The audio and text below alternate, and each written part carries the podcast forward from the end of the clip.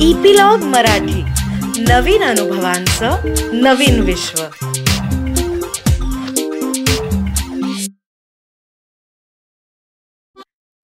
नमस्कार मी रीमा अमरापूरकर.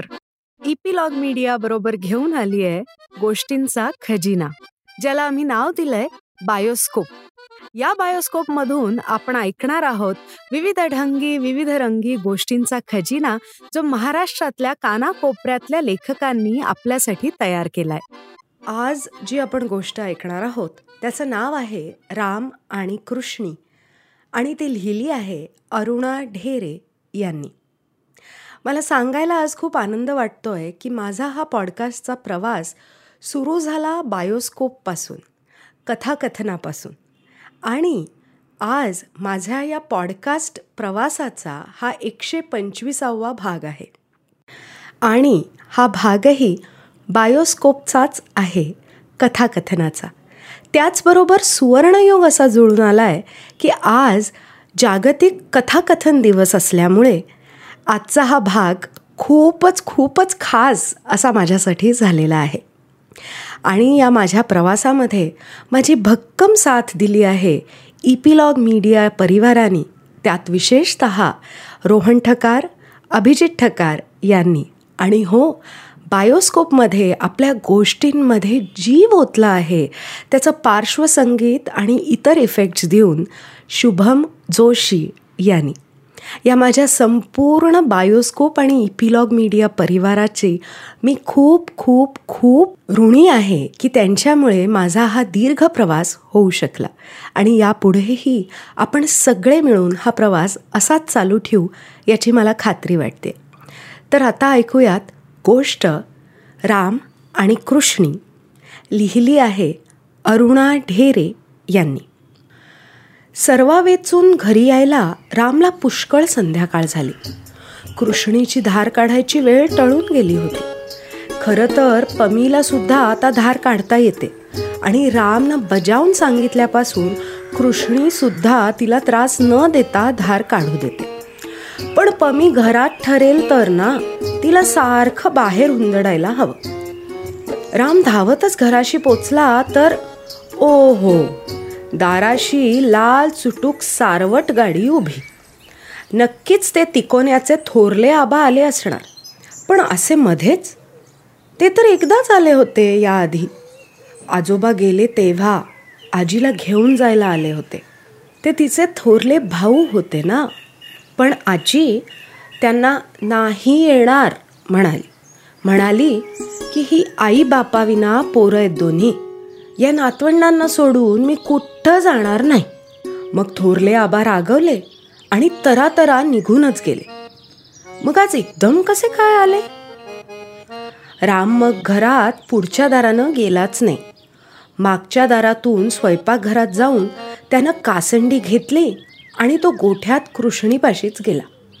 मोठ्या मोठ्या डोळ्यांची कपाळावर पांढरा चांदोबा असलेली कृष्णी त्याची फार आवडती होती. त्याची मैत्रीणच होती म्हणा ना तिच्या गळ्यात पडून त्यानं दिवसभरातल्या सगळ्या गमती तिला सांगितल्या. मग तिच्या तोंडाशी गाल घासून तिचे थोडे लाड केले. धार काढून कासंडी भरली तेव्हा युलीशी कालवड तिच्यापाशी नेऊन उभी केली आणि ती कशी दूध पिते हे पाहत राहिला. एकदा आपण पण असंच तिच्या आचळाला तोंड लावून दूध प्यायलं पाहिजे असं त्यांनी ठरवलं. एवढ्यात कुठून तरी धावत येऊन पमी गोठ्यात हजर झाली. तिनं धपकन त्याच्या पाठीवर उडीच मारली. कुठे होतस रे इतका वेळ? चल मला पाठुंबळे घेऊन चल आत. ती म्हणाली. आत?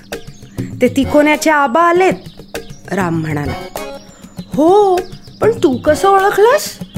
पमीची जीभ नाकाला लागली. हात तिच्या. असल्या गाडीतून आपल्याकडे कधी दुसरा आलाय का कोणी? राम म्हणाला आणि पाठीवरची पमी आणि हातातली भरली कासंडी सावरत स्वयंपाकघरात गेला. दूध झाकून ठेवून दोघं माझघराच्या दारापाशी आले आणि ओटीवरची बोलणी गुपचूप ऐकायला लागले. तर मग मी उद्याच घेऊन जातो तिला आबा आजीला म्हणत होते. उद्याच? आजीचा आवाज एकदम कापायला लागला. आता काय झालं?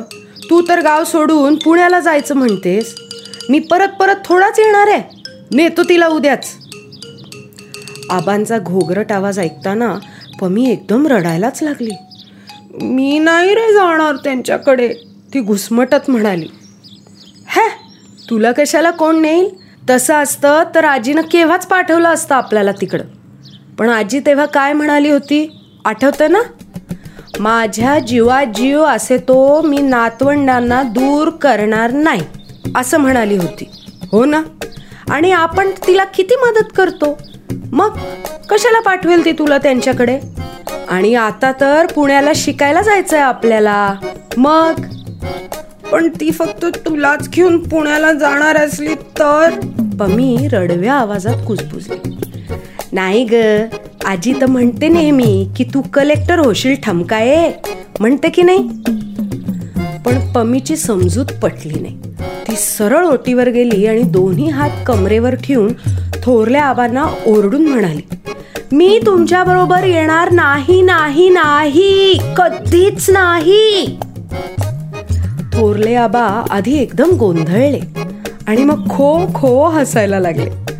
तुला ग कशाला नेतोय मी महामाये? ते म्हणाले. तशी पमी वरमली.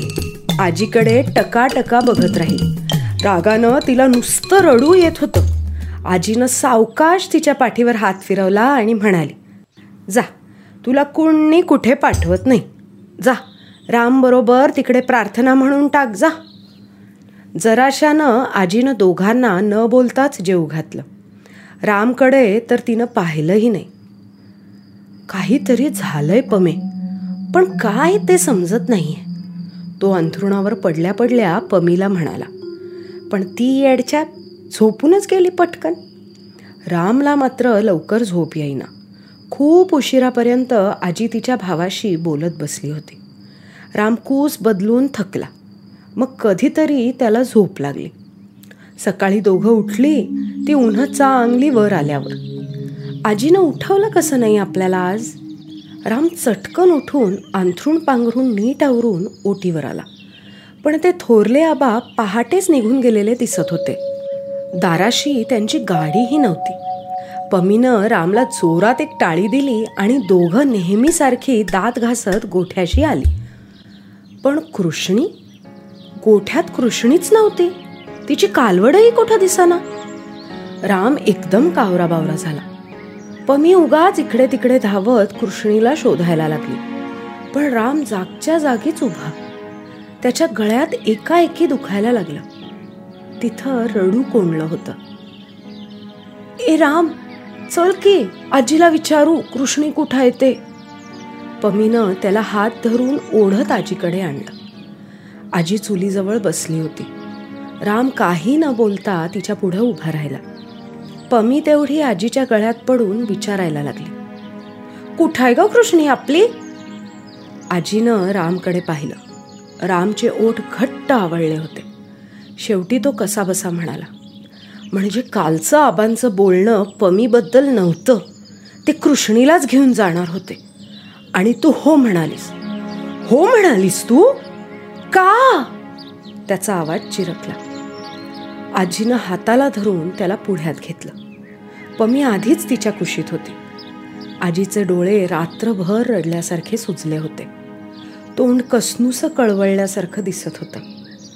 ती भरल्या आवाजात म्हणाली आपण आता पुण्याला जाणार ना? मग कृष्णीचं कोण बघणार? तिला काय वाऱ्यावर सोडायचं? होय रे. म्हणून पाठवली तिला तिकडं. तिथं तिचं नीट चारा पाणी होईल दुपती आहे ती. शिवाय जोडीला कालवड मिळाली आहे त्यांना. चांगलं बघतील ते तिचं. पण मग आजीला रडू आवरलं नाही. राम तर आधीच फुटून फुटून रडत होता. पमीनंही आपला आवाज त्या दोघांमध्ये मिसळून दिला. तो दिवस तसाच गेला. दुपारही तशीच. आजी पुण्याला जायची तयारी करायला लागली. इतक्यात अंगणातून पमी त्यांना किंचाळून हाका मारायला लागली. काय विंचू चावला की काय हिला? जा बघ पळ. आजी म्हणाली आणि रामच्या मागोमाग काळजीनं तीही अंगणात आली. आणि थक्क होऊन उभीच राहिली. मोठमोठ्या डोळ्यातून पाणी गाळत कृष्णी अंगणात येऊन उभी होती. आत्ता ग बाई हद्द झाली. अगं माझे लाडे अगं पळून आलीस की काय? तीस मैल पळून आलीस. आजीनं पुढे येऊन तिच्या पाठीवरून हात फिरवला आणि डोळ्यांना पदर लावला. राम सरळ तिच्या गळ्याला लटकला. आजीला हलवून पमी विचारायला लागली. म्हणजे पळून आली कृष्णी? इतक्या लांब गावावरून? तिला रस्ता कसा सापडला गो आजी? आजी न बोलता कृष्णीकडे एक टप पाहत राहिली. धापा टाकत कृष्णी तशीच उभी होती. जराशानं आजी म्हणाली माझंच चुकलं. तुला मी तिकडं नको होतो पाठवायला. आमचं आतडं तुझ्यात गुंतलंय. तसं तुझं पण आमच्यात. हे मनाआड केलं मी. माझी दोन नातवंड तशा तुम्ही दोघी. चल ये आत. चुकले मी. ये. मग ती रामला म्हणाली जा तिला गोठ्यात ने. मी गरम पाण्यानं शिकते आता तिला. थकून आली बिचारी. पमे तिला गुळ भाकरीने चारायला. आणि हो हायबतीला बोलावून आण. तिची कालवड पण आणली पाहिजे ना परत. बघते आता तो जातोय का तिकडे? आजी डोळे टिपत घरात गेली आणि रामनं कृष्णीच्या मानावर गाल घासत सरळ खाली तिच्या भरल्या आचळालाच तोंड लावलं. डोळे विस्फारून पमी तर पाहतच राहिली आणि रामच्या गालांवरून दूध आणि डोळ्यातून पाणी वाहतच राहिलं.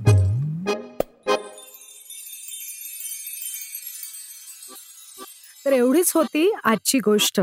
आणि लवकरच आम्ही पुढची गोष्ट घेऊन येऊ आणि त्याची माहिती तुम्हाला मिळण्यासाठी इपिलॉग मीडिया वेबसाईटवर किंवा तुमच्या आवडत्या पॉडकास्ट ॲपवर जसं की Jio Saavn Apple Google podcast Castbox याच्यावर तुम्ही आम्हाला सबस्क्राईब करायला विसरू नका. आणि तुमच्या मित्रमंडळींबरोबरही हा अनुभव नक्की शेअर करा आणि त्यांनाही सबस्क्राईब करायला लावा. म्हणजे तुम्हाला एकत्र ह्या अनुभवांची मजा लुटता येईल.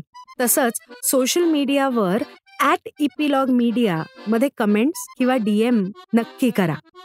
आणि जर तुम्ही ॲपल डिव्हायसेस वापरत असाल तर ॲपल पॉडकास्टवर आम्हाला रेट करायला विसरू नका. म्हणजे इतरांनाही कळेल की कशी मजा येते या गोष्टी ऐकताना. धन्यवाद.